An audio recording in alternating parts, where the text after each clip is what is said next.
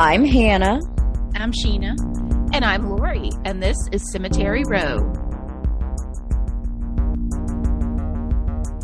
Woohoo. It's not a very woohoo. Time. I know. I'm like, yeah. feeling very woohoo today. I don't want to woo. I don't want to Uh-uh. woo. Y'all, no, we, it, we want to raise hell. Yeah. Not- it is uh, just, you know, for the record, we are recording on Friday evening, June 24th. Yep. So that will kind of tell you why our mood is the way it is and why we're so just bleh about been very where this country is. today. Yes. It's been a day, that's for sure. It is. And we decided early on today, after the not long after the news broke, that whatever we had planned for next week, or well, two weeks from now, we're scrapping it. We're um, going to instead tell the stories of women who died from botched abortions. Um, it's going to be probably, I'm sure, a heavy episode, but I think these stories need to be told because um, it's like I've said today in sharing Kate McCormick's story, who we covered several months ago. You know, she she was someone who died from a, a botched abortion, um, and that is our past, and right Yeah. now it's our future. Um, and we we need to, you know, put some respect on these women's names. They tried to make a choice for themselves, and life being what it was turned on them, and we need to remember them. Yeah, Basic- and mine's. I mean, one of mine is going to take place in a concentration camp. So Yeah. um, and I and I, I too wanted to say I don't want this narrative and the, all the talking we do to be only talking about women because trans men have Mhm. uteruses and non-binary people have uteruses. So I just want to make sure too that I'm not just saying well it's a women's issue. It's it affects anyone who has a uterus, and that includes a lot of other people who identify in different ways. Yeah, and absolutely, and you know, another one of my because I'm already told the girls I'm going to take a page from their playbook and do two stories on our next episode is we can't forget that women of color have been sterilized against Yes. their will and that what's happening right now is white supremacy it's it is because 100. percent white people aren't having babies because you can't spend a generation telling people don't have kids if you can't afford them and then they can't afford them so they don't have kids Yeah. and then you get all butthurt um and and and yeah. this ruling today is going to directly affect and kill disabled women or women with ut- or people with uteruses yeah it's going to hurt people of color black women um indigenous women uh La- latinas um Yep. and poor women and and Yeah. people with uteruses so this is if you're a white rich woman this is not going to be a problem for you can we be real right um, this is really a problem for everyone else who is not a rich white person with a uterus. So we need to stand up and stand out and get loud and get annoying. And we will uh we're gonna try to channel our energy into next week's episode. yeah Mhm. Um so yeah, just know that that's coming. We're we're gonna rage out and we're gonna keep raging out because you know, I saw someone say it's not uh hot girl summer, it's right girl summer. And I'm like, Yeah. yes, let's burn it all down. It Yeah. is now. Um, Yeah. It is now. and i'm Um, extremely fortunate to like live in a place where Yes. um illinois actually has laws on the books not just it's not just not criminalized here but it abortion is protected under state law here Yeah. um and it's incredibly fortunate and so you know i think about you know the, the case that started all this horseshit was from mississippi Yeah. where i fled from and Yeah. where you two poor babies are still and i think about all of my lo- my niece is still I in know. mississippi and she hit puberty and so i'm like i'll risk going to jail if something happens Oh, with yeah. her and she Yeah. requires the service they can fucking put me in prison all day long i don't Yeah. give a shit Exactly. you Yeah. know So yeah, and um, I mentioned earlier Kate McCormick. Um, she is a young woman. She was 21 years old, living in Memphis. Well, I think maybe just outside of Memphis. And in the 1850s, um, her tombstone reads that she was seduced by a father, her father's friend. I take that to mean raped, but I really don't is know. a statutory rape situation I mean, I just, I don't, I just don't like seduced either way. She wound up pregnant, unmarried in the 1850s. Of course, that is a uh, that's awful. So she went to get an abortion, and long story short, it was botched, and she died. And basically, no one claimed her body, and her grave was unmarked for over 100 years until uh, some benefactors at the time did pay for her burial, and then a volunteer at Elmwood Cemetery in Memphis did um, pay for her to have a monument. Her monument tells her story, and we tell that story in depth in our uh, monuments with that list a cause of death episode Yes. from November of last year. So if you want to know more about her, and we will give her probably another shout out next week, but um, that episode does cover her. I just want to put some respect on her name because she shouldn't have died that way No. um and and and we shouldn't she should have just lived out a regular old life and died at 95 or something you know not Yep. at 21 Exactly. um so anyway yeah. And then to do some shameless self promotion because i'm sick and twisted. Um i'm giving a true crime tour in july at elmwood cemetery but it is not a tour. We will not be walking around in the heat in july. We are not crazy people. It's an indoors presentation. It is july 22nd which is a friday evening so it's after work. So come on down and hang out with me. It will be lots of fun and i'm hoping i survive tomorrow's tour which is outdoors mostly and it will be 100 degrees so y'all pray Ah, for me Yes. Hopefully, I will not be the newest Elmwood resident tomorrow. No shit. Let's hope not. Let's hope not.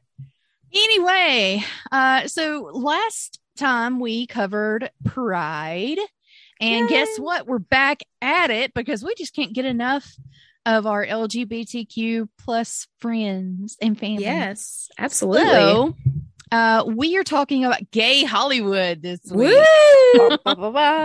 Kick us off, Luhu. Okay, so here we go. When you think about women from the golden era of Hollywood, there are so many names that come to mind Clara Bow, Katharine Hepburn, Joan Crawford, Lucille Ball. But what about the name Dorothy Arzner? While feminist film history nerds may know of her work, I myself had never heard of her until I began doing a Google dive into the topic for this week. And surprisingly, she has connections to all of those women I just mentioned. Ooh. Yeah. So Dorothy was born on January January 7th. January 3rd, 1897 in San Francisco, but she spent the majority of her childhood in Los Angeles where her father, Louis, ran a cafe popular with silent era film stars like Mary Pickford and Douglas Fairbanks. Ooh. So she wasn't really interested in a Hollywood career at first. She grew up around these celebrities. It didn't really phase her. Uh, she graduated high school and enrolled at the University of California, where she spent two years studying medicine with the end goal to become a doctor. Oh, wow. Awesome. Yeah. So she spent a summer working in a local doctor's office and she realized medicine was not for her because, like me, who wanted to be a vet but realized I could not handle not being able to save every animal, Mm. Dorothy did not like the fact that she could not heal patients instantly which is Yeah. like Mhm. the Yeah. simplest of things.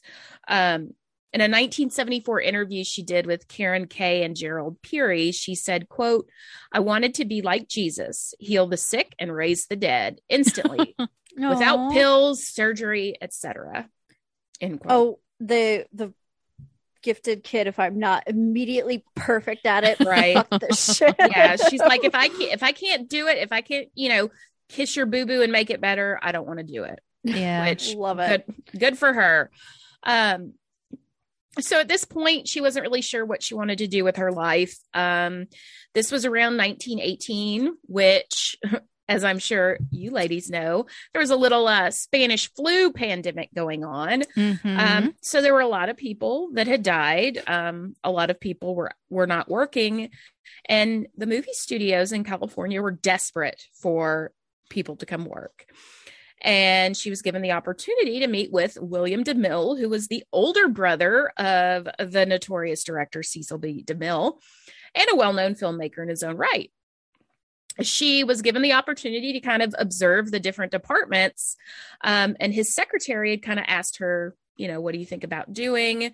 And um, the suggestion was, well, you know, I really want to be in the script writing department because that's, you know, you learn everything about the story that's being filmed when you writing out the script. Um, and when she went back and met with DeMille, he asked her, you know, where do you want to work? And or where do you think you belong? And she said, I need to start at the bottom. And he said, Well, what's what's the bottom? And she said, script script typing. And so he's like, okay, that's where you're going to go. And she went home, and it was several weeks before she heard back from them. Uh, and she was hired as a typist for $15 a week, Not Which- bad. which is about $250 in today's money. Okay. And she began her career with the famous Players Lasky Corporation, which would go on to become Paramount Studios. I'm not sure if you've heard of them or not. Within six months, she was promoted to editor for the Paramount subs- subsidiary. blah, blah, blah, subsidiary. How do you say this fucking word? Subsidiary. there you go. There, bingo. Thank you, Hannah. You're welcome. Real Art Studio, where she edited a whopping 52 films. Woo. That's a lot. Damn. Ah, yeah. By 1922, she got her first taste of directing, sort of. She was editing the Rudolph Valentino film Blood and Sand Ooh. and saved the company thousands of dollars by shooting a bullfighting scene and cutting it with stock footage. Hmm. smart lady. Right. Very smart. She was uncredited for directing this film for or, or for the the work she did, but she went on to become the right arm of director James Cruze, who hired her to write the shooting scripts and edit several of his films. Hmm. Um, these jobs were not cutting it for Dorothy. She had gotten a taste for directing. She would not stop until she got what she wanted. So in 1927, she was given the opportunity to direct a film with Columbia. So she finished out her contract with Paramount and she was like, okay, I'm done. I'm going over to Columbia. Uh, she had spent seven years of her life with with Paramount and she didn't want to leave before saying goodbye to quote someone important. Ooh. So she decided to pay a visit to B.P. Schulberg, who was the production head of Paramount. But he was also someone Dorothy had helped out years before when he was short on funds for a film. Mm. He edited that film and said, just pay me what you can. And he did. But his secretary, he was in a meeting and his secretary would not allow her to see him, Oh. Jeez. would not allow her to wait for him. So Rude. she walked out to her car and was about to get in and she's like you know what fuck it i'm gonna go find somebody uh she spotted walter wanger who was the head of paramount's new york office she stopped him and told him you know it's been seven years i'm leaving paramount but someone important needs to know before i'm out the door he then took her to his office where she reiterated, I'm leaving. I've gotten the opportunity to direct with Columbia. I'm gone. Within five minutes, Schulberg was in the office negotiating with Dorothy. She refused to share that she was leaving for Columbia because she's like, Y'all are going to fuck it up for me. So, no, I'm not telling you. I'm not telling you where I'm going. I'm Uh, just going. yeah, Schulberg tried to convince her to stay by promising, "Oh, well, you know, you keep editing for us, we'll get you a directing opportunity." And she's like, "No, now or never." Mm-hmm. And he said, "Okay, we'll give you a film of your own." And she responded, "Quote: Not unless I can be on a set in 2 weeks with an A picture. I'd rather do a picture for a small company and have my own way than a B picture for Paramount." Quote. Yes. I love hardball. she did not play. Two weeks later, she was on set shooting Fashions for Women, an adaptation of a French play called The Best Dressed Woman in Paris. The film was a success. the film was a success, and Dorothy was contracted for three more silent films with Paramount. In 1929, she became the first director for Paramount to take a crack at directing a talking picture. The Wild Party, which starred silent film queen Clara Bow. Ooh. While filming, Dorothy became frustrated with the sound, and Clara was super awkward because she wasn't used to having to act with these microphones set up around her to where they could be heard. So essentially, Dorothy created the first boom mic. Oh, Oh, cool. awesome. Nice. She had a um, one of the dudes on set tie or attach the mic to the end of a fishing rod, and they just followed Clara around the set. I love it. so that- yeah, that's awesome. so, and the film was a massive success. So, following the success of that film, The Wild Party, she directed a few more for Paramount before she left to work as, as a freelancer. In 1933, she cast Katharine Hepburn in one of her first roles in the film Christopher Strong, Hmm. which told the story of a female pilot named Cynthia Darrington who begins an affair with a married man. When the man's wife learns of the ind- infidelity, she forgives Cynthia and the women come to an understanding. So, this was just one of the many instances of Dorothy kind of turning that conception of women and the traditional roles of women on its head. yeah. You know, instead of fighting Right. over this man, the wife uh, of Christopher Strong, you know, meets with her, c- confronts her, Hmm. of course, but they talk, and it's Right. it's again, it's filmed from the perspective of a woman, just like when you see um, Justice League. How sexualized Wonder Woman is and how her outfit is. But then when you see Patty Jenkins Wonder Woman, right. how her costume is different. It's you you don't get Right. the same vibe from It was like with Harley Quinn and Suicide Squad versus Absolutely. Harley Quinn and Birds of Prey. I mean, you Mhm. could tell one was a dude, the other was a woman. absolutely yeah it, it's it's shocking that we're still dealing with that today Amazing. yeah. in 1940 she shot what is arguably her most famous film dance girl dance which tells the story of two showgirl best friends played by lucille ball in what i'm pretty sure was her first film role Oh, cool. and maureen o'hara who Oh, fall in love with the same man Oh Uh-oh. dear. So I'm not someone who can really get the deep meanings of films. In college, I struggled through topics in film studies to write papers on the different themes and commentary of classic films. I just like movies. Don't make me think too hard. but people who do excel at that kind of stuff praise the film for basically flipping the script and returning the male gaze from a woman's perspective, as you know, Mhm. we just kind of discussed. In fact, most of Dorothy's films were presented in a way to establish a more independent view of women. And so the best example of that was in 1936 when she did the film Craig's Wife, which was based on a Pulitzer Prize winning play of the same name. The film starred Rosalind Russell as Harriet Craig, a housewife obsessed with appearances, possessions, who couldn't get her mind off of this house has to be immaculate, everything has to Mhm. be perfect. And by the end of the the story, her whole fa- her housekeepers have abandoned her, her husband has left her, and she's alone. Now, the original play kind of sided with the husband and viewed uh, this character as being cold and distant and you know a frigid Mhm. bitch if you will Mm. Right. uh, dorothy's iteration leaned into what harriet was feeling and turned the story into a quote plea for women to become their own people rather than possessions end quote Heck Good yeah. for her. the film received an oscar nomination for best picture and rosalind russell received a nomination for best actress Nice. So her career did not go on much longer. Uh, she retired from filmmaking following 1943's First Comes Courage, and she never said what led her to quit.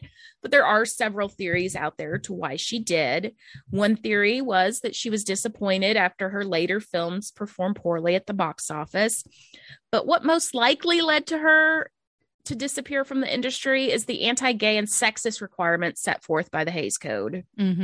Mhm. You see, while she never publicly commented on her sexuality, she lived pretty openly as a lesbian. She dressed very smartly in men's attire um, and had open relationships with women. She had been linked romantically with Alla Nazimova and Billie Burke, uh, who was Glinda the Good Witch in The Wizard Mhm. of Oz for our BBs in the in the audience. and there was also speculation that she did have affairs with Joan Crawford and Katharine Hepburn.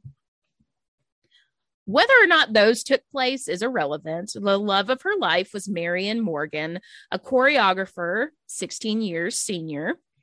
They were together for 40 years, and that only their relationship only ended when Marion passed away in 1971. No. So so yes, that's that's um and Marion actually did some of the choreography on Dance Girl Dance. So and, and I'll share a picture of the two of them together um yeah.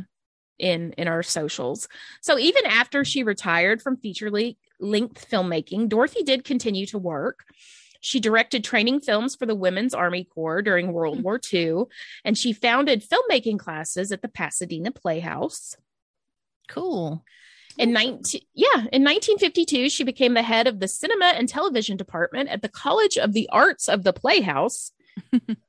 and in the latter half of the decade, she became the entertainment and publicity consultant for Pepsi.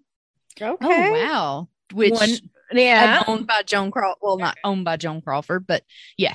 Yeah. Filming Yeah. commercials featuring her close friend and the wife of Pepsi's owner, Joan Yeah. Crawford. Yep. Um in There's 19- way more money in filming commercials than Oh, oh, yeah, yeah.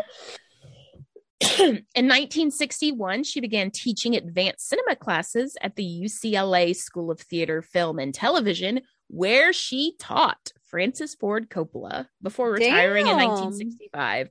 Oh wow. Okay. She this was there. bitch got around. She was there for four years, and she taught arguably one of the most famous, well-respected directors in in history. Period. Um, so following Marion's death in 1971, Dorothy moved out to the desert of La Quinta, California, and died on October 1st, 1979, at the age of 81. Hmm.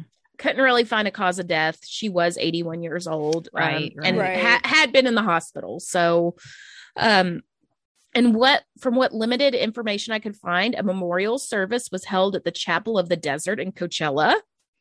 Hmm. She was cremated and her ashes scattered in an unknown location. So, unfortunately, no memorial for Dorothy. Hmm.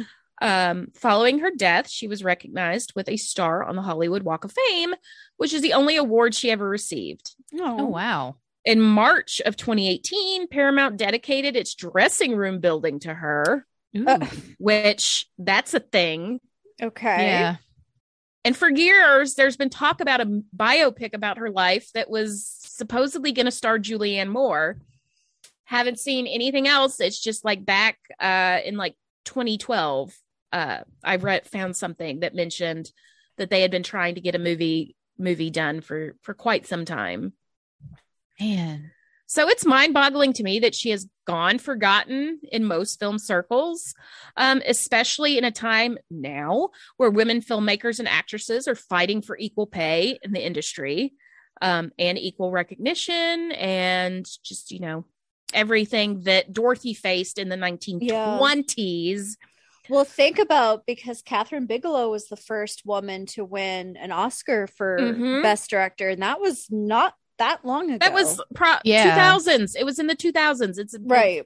only than in the last 20 years and it's it's just so ridiculous that sh- Dorothy bro- essentially broke the glass ceiling almost 100 years ago by becoming the first female member of the Directors Guild of America, the first woman if not the first person to direct a film with sound. Um, her legacy as a filmmaker and LGBTQ icon should not be allowed to be forgotten. There should be a movie about her.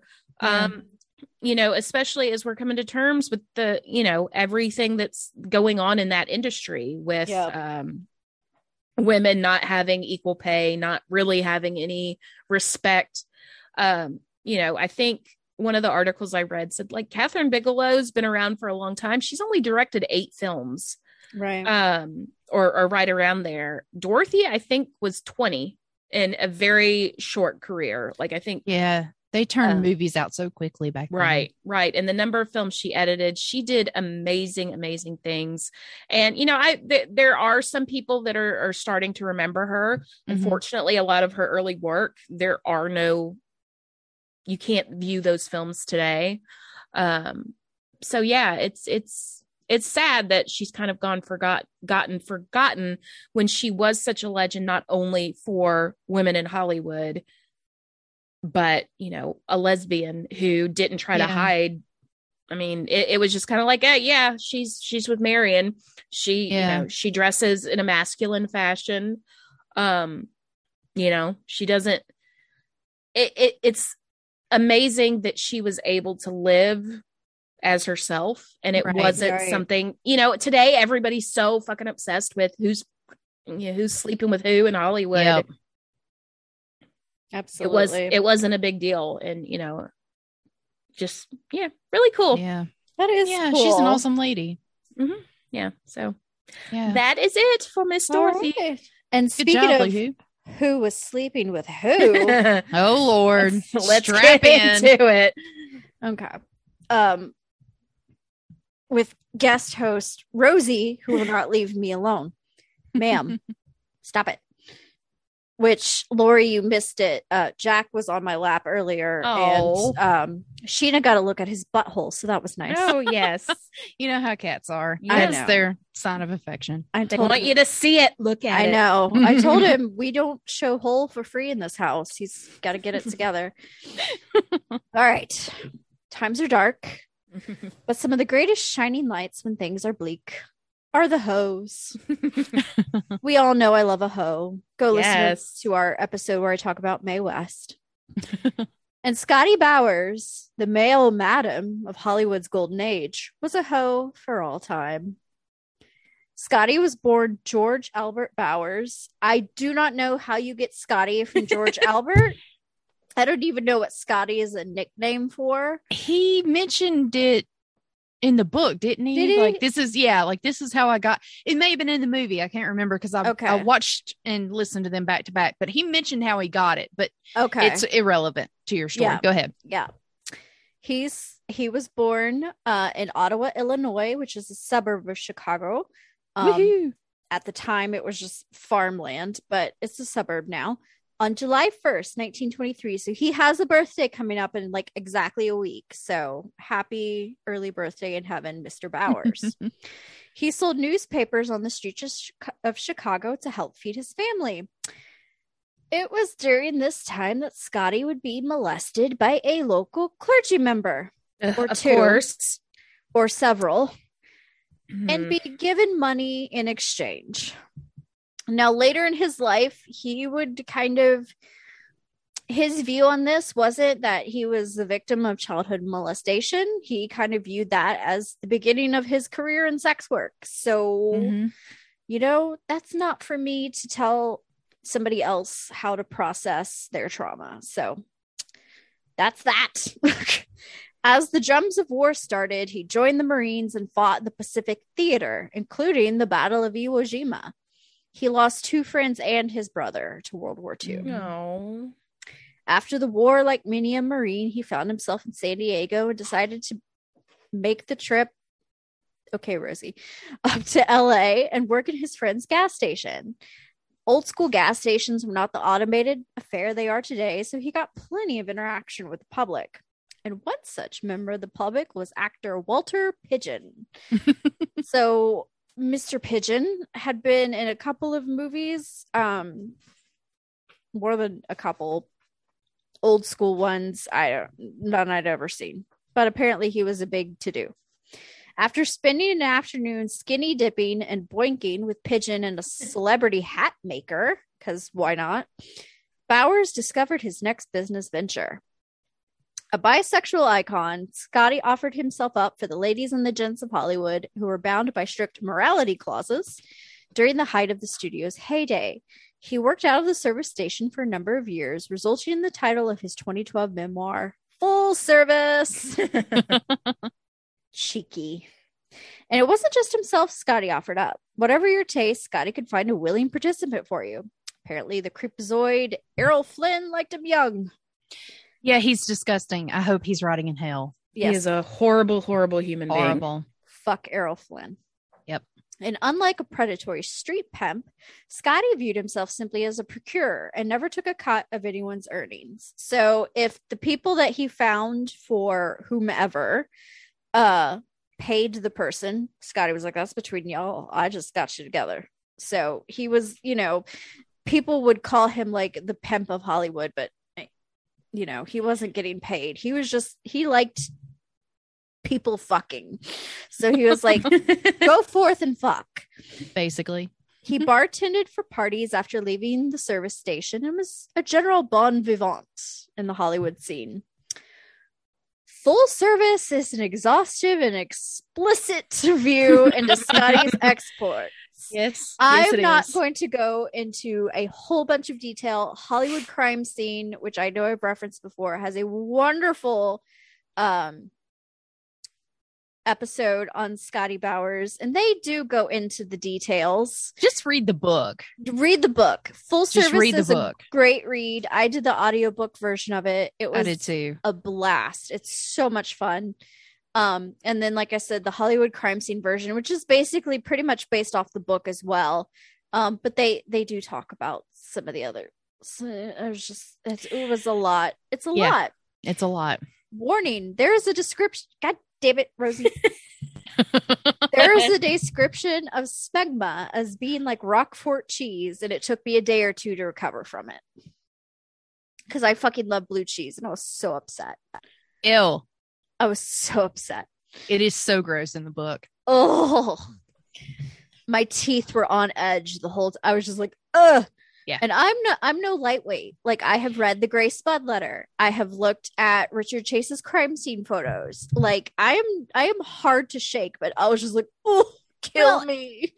And you know, but I think that's sort of the good slash bad thing about Scotty Bowers is he just puts it to you the way it is. Oh yeah, He's very candid and very frank. And some of it does not feel necessarily like dirty or nasty. He's just being like, yeah, we did XYZ and they had Right. blah, blah, blah. And what, and it's just, but I mean, if you don't know anything about that, oh, trust me, you get a lesson in it. yeah. I bet you do. Oh yes. so who all did Scotty fuck? Everyone. Who did? I think the better Who question did- is Yes. who didn't didn't Scotty fuck? Fuck? According to full service, here's an Mhm. abbreviated list. The aforementioned Walter Pidgeon, Cary Grant, Mhm. Vincent Price by Icon, Yep. Mhm. Bette Davis, Mhm. Charles Laughton, who according to Scotty was into scat play, Spencer Tracy and Katharine Hepburn. Apparently, at the same time? I wish No, no. Apparently- they were not into each other whatsoever. Spencer bitched about Katharine all the time. I'm Everyone sure- did, according all to the that time. book. I was like, y'all lay off her. She sounds kind of rad. Like, I really can't. We would like be her best from- friends. Yes. I know. Yeah, she's very outspoken and very blunt. And I was like, I don't know. She didn't take Love that for crap. her. Yeah. Yep. My favorite Katharine Hepburn was Barbara Walters was interviewing her and asked her if she would ever wear a skirt. And Katharine goes to your funeral. I was I like, remember that. Bitch. Uh-huh. Yes. Cole Porter, Vivien Leigh, who was apparently the best sex Scotty had ever had. Well, wasn't she uh, a nympho? That or like She had some diagnosed with- issues. Yeah, she had Like- some Yeah. mental issues, and I think, um, I really do think she probably had bipolar, which can Yes. have some hypersexual. Mhm. Based Um, on what he said about her in the book, yes. And Yeah, not just her, but also her husband, Laurence right. Olivier. Like, he would. It, I'm telling your story for you, Hannah. No, it's I'm okay. sorry. Go ahead. but I just thought it was interesting how he would you would have a a quote unquote straight couple, but he would service both of them and then get them, you know, he would get the husband some girls, he would get the wife some guys, and then with like gay people, of course, he would obviously Yeah. set them up with someone of the same sex. he But I did that with liked- Charles Laughton and his wife too. yeah. where he was with Charles Laughton, and then his wife, who's um Esta or something like that. He, Elsa Lanchester, she was the bride of Frankenstein. She's amazing. yeah. I So love he, her. and then uh, also maybe Wallis Simpson and uh Prince Edward. Yeah. Hmm. Um, and also maybe even J. Edgar Hoover. Oh yeah, Love yeah. it. Love it. Okay, sounds amusing, I hear you say, but was any of it true? Well, according to Gore Vidal and Dominick motherfucking Dunne, yeah, I trust Dominick Dunne to the ends of the earth. um, would he, were he still alive, I would follow him into battle. So I trust him implicitly. Uh, the filmmaker Matt Tyrnauer, who created the 2008 documentary on Scotty, also verified many of his accounts. Scotty would recall the setup of a pool house, the layout of a hallway, and Tyrnauer would be able to find the cor- corroborating evidence. A longtime friend of Scotty said, and guys, I love this quote Scotty doesn't lie about anything. He's a poor kid from a farm in Illinois. And when he got here, his two assets were his big penis and charming personality. That's what he used to feed his family. Yeah. It truly I, was. I love that for him. Yep. I just Mhm. love that for him. Bowers also understood the importance of discretion in that era. The morality clauses, lavender marriages, and other nonsense the studios put its queer performers through meant that they had to remain deep in the closet or else lose their livelihoods. And in many places, being gay was still fully illegal. Even now, it can be difficult to be gay in the entertainment industry. Mhm. Scotty even memorized phone numbers so there would never be a paper trail.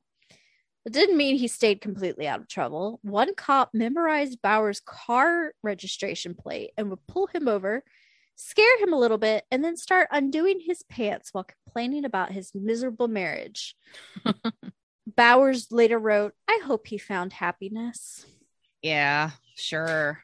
When Mm. asked why he decided in his 80s to spill the beans about his truly epic sex life, he said, I don't need the money. I finally said yes because I'm not getting any younger and all of my famous tricks are dead by now. The truth can't hurt them anymore. About his freewheeling days and the paramours who couldn't be themselves, Scotty said people should do what pleases them and the other person. Some people just please more than a few.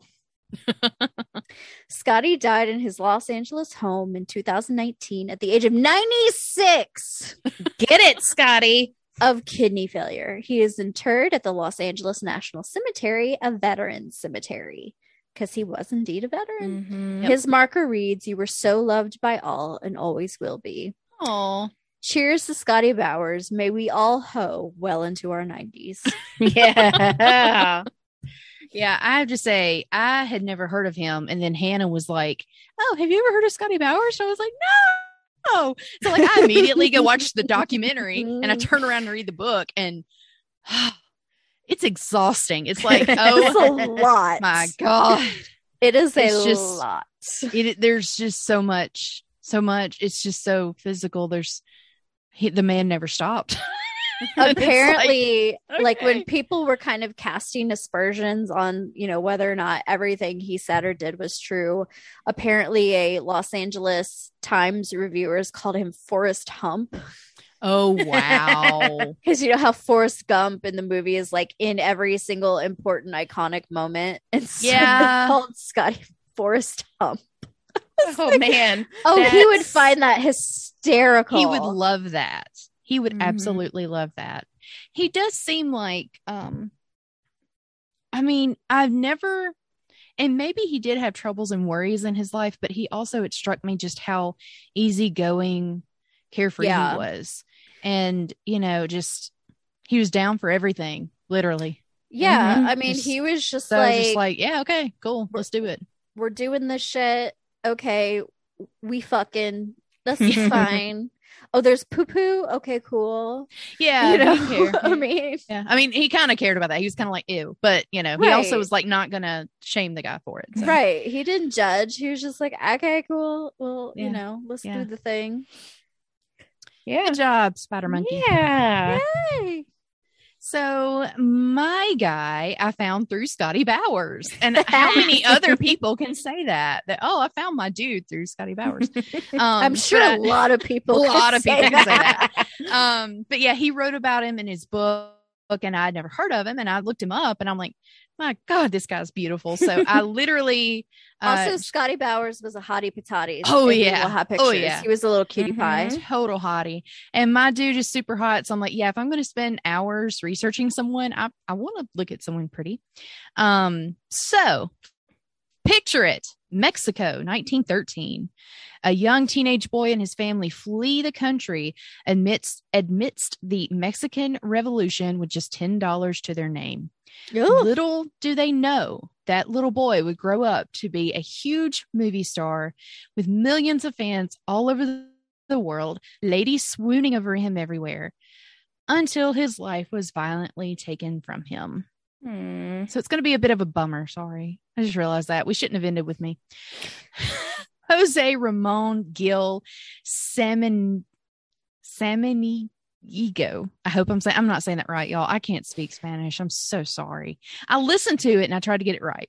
Either way, known professionally as Ramon Novarro, was born on February 6, 1899, in Durango City, Mexico, uh, to Dr. Mariano Samaniego and his wife Lenore. Uh, so his dad was a dentist, and um, basically his family was really a they were hot shots in Mexico. Like they were wealthy. Uh, members of his family held um, many prominent positions, like in uh politics and things like that and, and his dad was a dentist so like you know like they were well loved well respected family members um, or a very well respected family. And they lived in an estate called the Garden of Eden. And you know you're rich when you live in an estate and it is, it has a name. like, you know, I, I'd like to ca- call my house something, but uh, it wouldn't be that nice. Anyway, so the couple had 13 children. One was- Jesus. Oh, yeah. Ouch. one was stillborn, but Oh. and uh, Ramon was the fourth. Um, but anyway, when the Mexican Revolution began, uh, like I said, it was in about 1913, so Ramon was just becoming a teenager. The family uh, said goodbye to Mexico and they moved to Los Angeles. And they came, I mean, they came with very little because they they had to flee. Um, but they made it work. And we're going to talk later on about um, how his family found success here in America. But either way, um, they were obviously being from Mexico, they were really devout Catholics, and that's something we're going to talk about a little bit later on. And some of his family members, like his cousins Dolores Del Rio and Andrea Palmer, Palma, were already successful actresses. So, Oh. in Los Angeles in 1917, so Ramon is about 18, he begins to pursue an acting career. Um, like I said, he is a hottie McHotterson. He is super, super hot. He is beautiful. He is fine. Um, and so he is auditioning and trying to land some parts. And while he's doing that, he is, of course, having some other jobs, like he's a dancer, a taxi driver, a singing waiter, which sounds like the best and worst job ever. And I, I, I don't know how to take that. Like, I, part of me is like, I want to go to a place with singing waiters, and the other part of me is like, God, no, never. The secondhand embarrassment would kill me. yeah, like no, thank you. Um, but he befriended an actor and director named Rex Ingram and his wife Alice Terry. She was also an actress, and they did what they could to help him find success.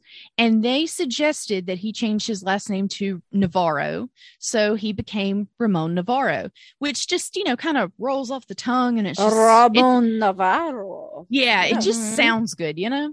It's hot. It's a hot It name. is. It is a hot name. And he scored his first major role. He had a couple of little ones here and there, but he scored his first major role as Andre Louis Moreau in the 1923 silent movie Scaramouche. Like, Ooh. like, uh, you know, Bohemian Queen. Rhapsody, Yeah. which I love. I'm like, that is so cool. I'm singing it in my head now. Aren't we all? and then he scored the biggest role of his career in 1925 as the title character in Ben Hur. Oh. So there was a Ben Hur, you know, way later, but Mm-hmm. this was the silent version. And everyone fell in love with him because he had some revealing costume. I bet he did. And there he was being, you know, the big title guy and being super hot. So everyone was like, swoon. and so he was uh, really being promoted by the studios as this Latin lover. And um, his main competition was actor Rudolph Valentino, who, by the way, we share a birthday, just not the same year, but the same day. Also gay as hell. and he was the biggest sex symbol of the day. But he died at the age of 31 in 1926. And unfortunately, that's a good thing for Ramon because he basically took his place as this Latin lover. Because Um, Hollywood can only have one. Apparently, yes. Um, so he scored lots of romantic leading roles and a lot of swashbuckling roles. He starred in a ton of movies with the biggest actresses of the day, like Norma Shearer and Joan Crawford. I hate that we keep bringing her there up. she goes again. Joan was just in everybody's business. Bette forever. No, I'm kidding. Mhm. Anyway, um, like I said in the chat, those two should have just scissored it out. you know, Joan would have probably been down for that. Bette, not so much, but um, but e- and I think a lot of their um feud was studio created. right. Mhm. I like to I believe don't- there was some sexual tension going on there. Yeah, I don't know that they. I mean, I, I know they didn't like each other, but I don't think it was as bad as people make it out to be. Anyway, that's another tangent for another day. Ramon, thanks to his beautiful singing voice, um, made a seamless transition into talkies. Love it. And so he made some of his biggest films during the, well, I was going to say talkie era. I guess we never left the talkie era. I mean, I don't know.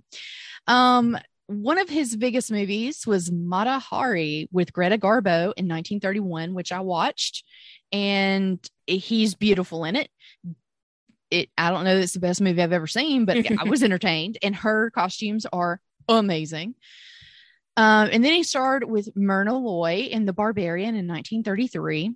So all of this sounds very exciting, and he's well, know, apparently, like the talkies did ruin um for like Clara Bow was so Mhm. great in the silent film, but she had like a really big accent and it just didn't translate into the talkies. And Yep. so like a lot of those silent film era just couldn't make that leap into the Exactly. talkies. It just didn't have the voice for it.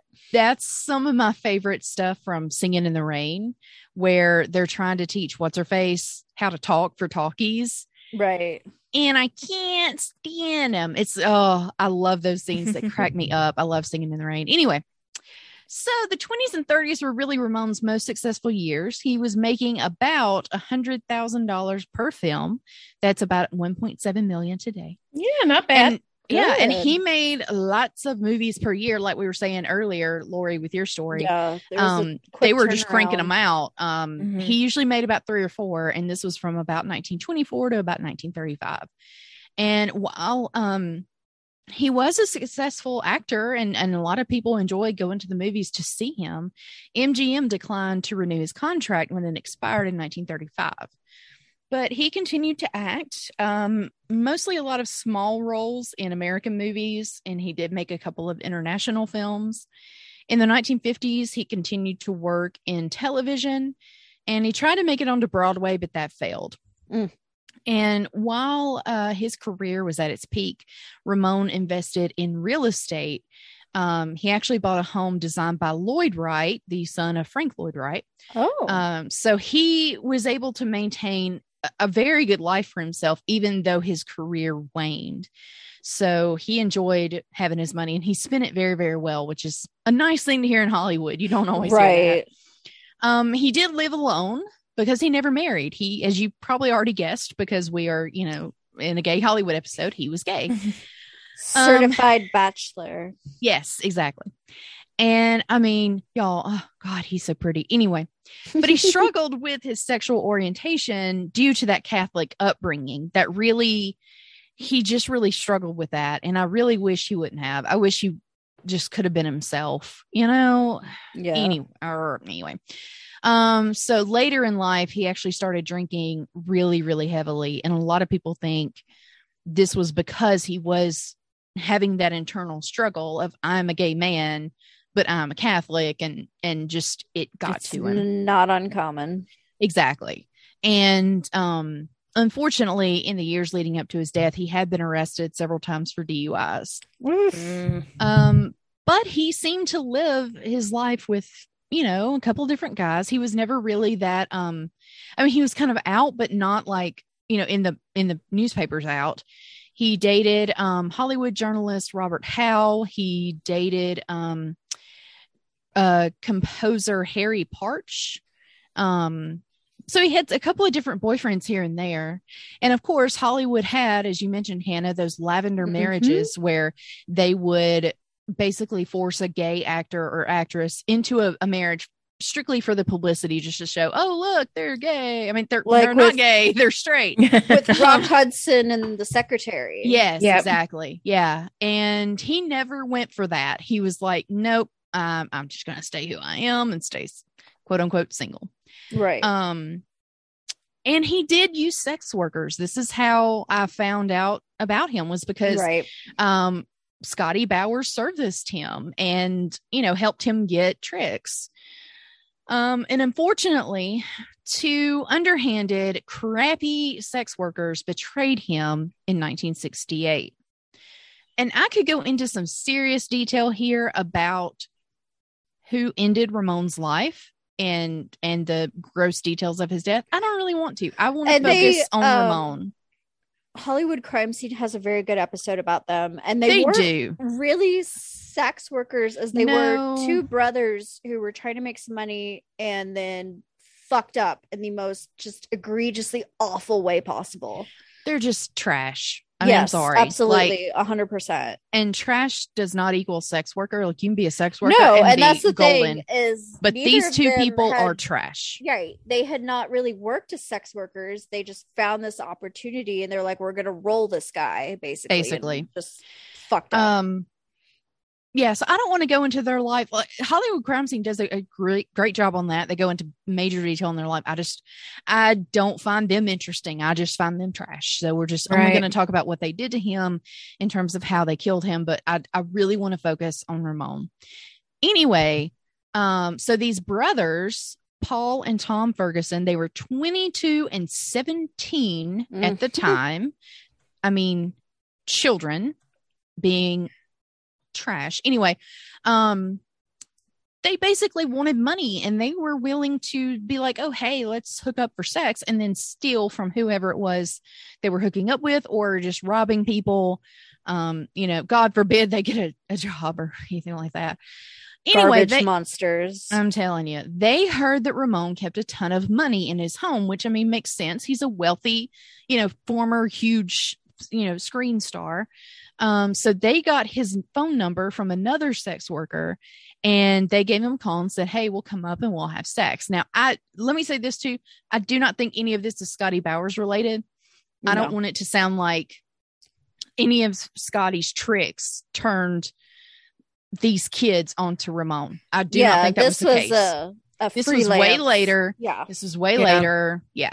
So anyway, so they go to Ramon's house on October 30th, 1968. So this is right before Halloween. And like I said, they had originally said, we're going to come there, we're going to have sex, blah, blah, blah.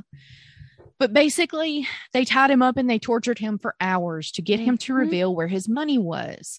He did not have any money hidden in his house. I don't know where they got that from, but they beat him and cut him and did a lot of really terrible things to him. And Ramon died of asphyxiation because he choked on his own blood after Ugh. the beating.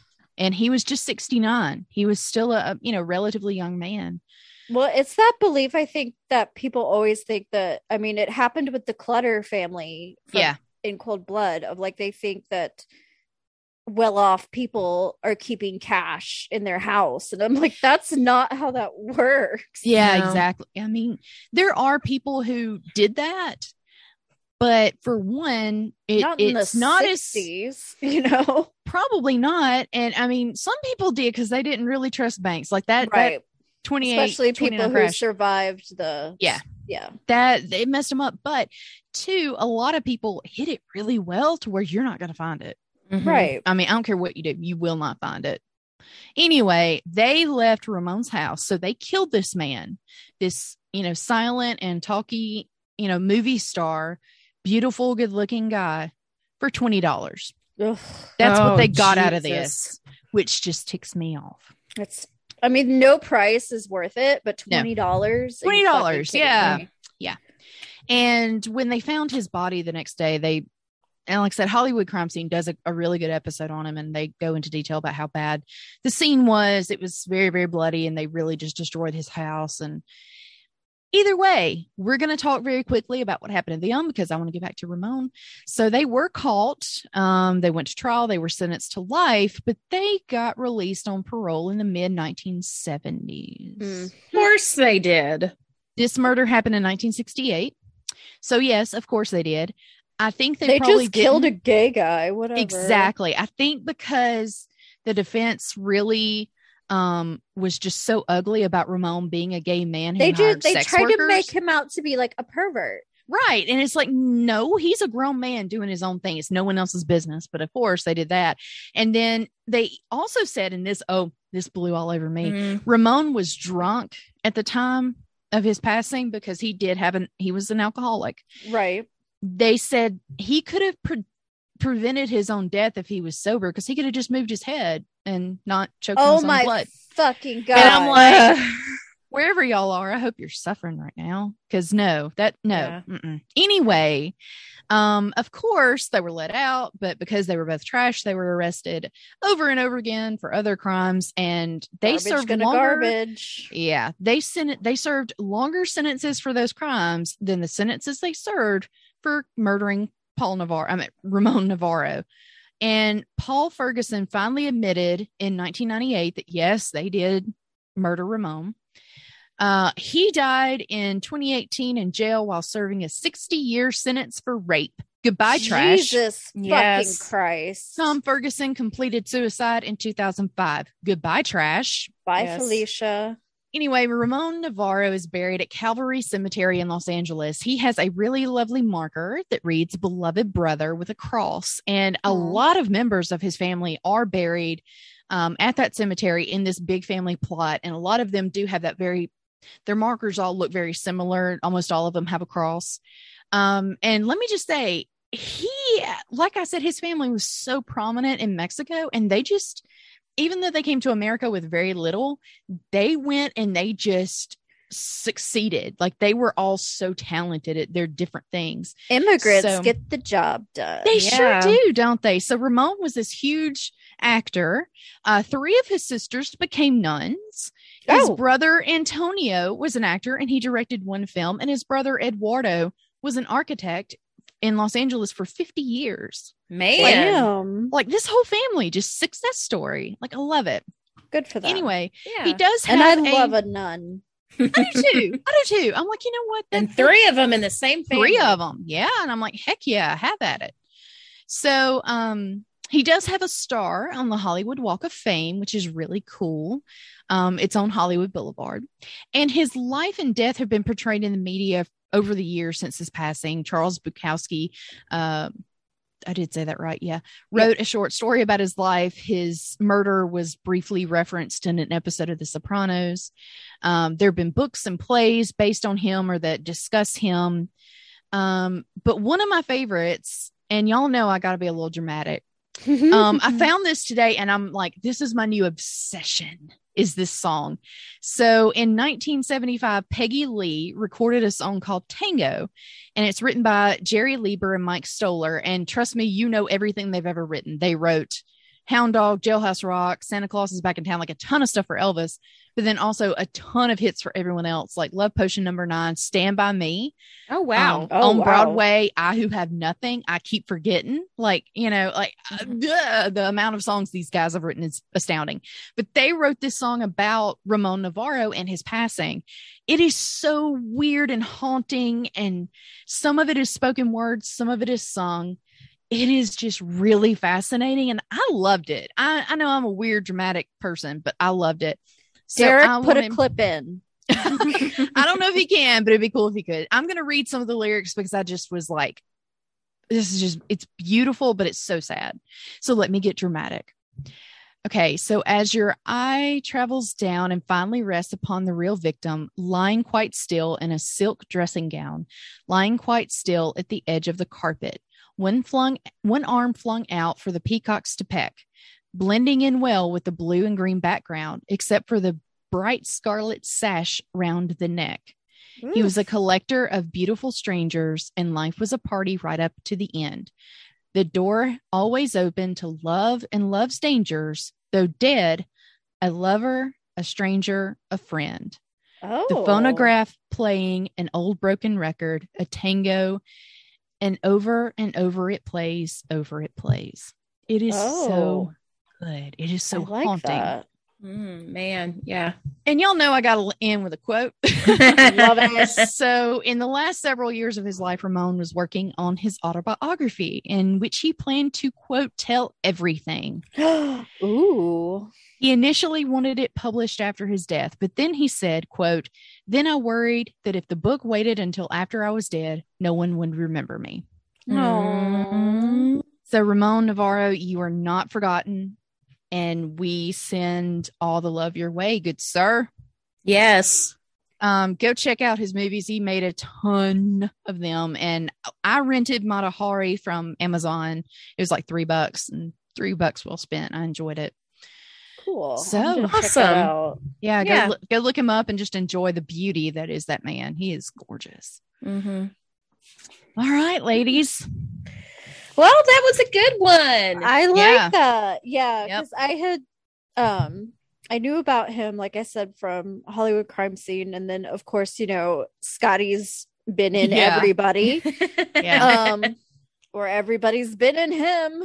Yeah, exactly. So no, those are all great. I love that. And I love Joan Crawford showed up in like all of them. I know. Yeah, of course. When doesn't she show up? I'm telling you.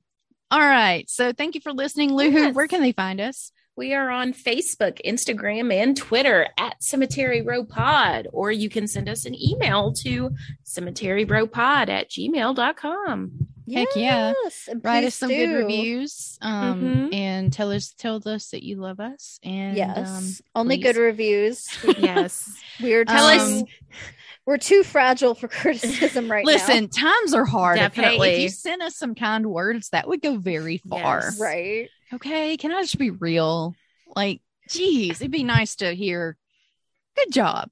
Yes. That's all Anyway, Keep it up, girls. Keep it up. yeah. So thanks to the guys who help us with this podcast, as in our producer Derek Russell and our musician friend Revenge Body, uh, who will have new music coming out this year. And stay tuned for next week. It's going to be a little bit of a downer, but we're going to raise these women's names up and celebrate them. Yep. So thanks for tuning in. Bye. Bye.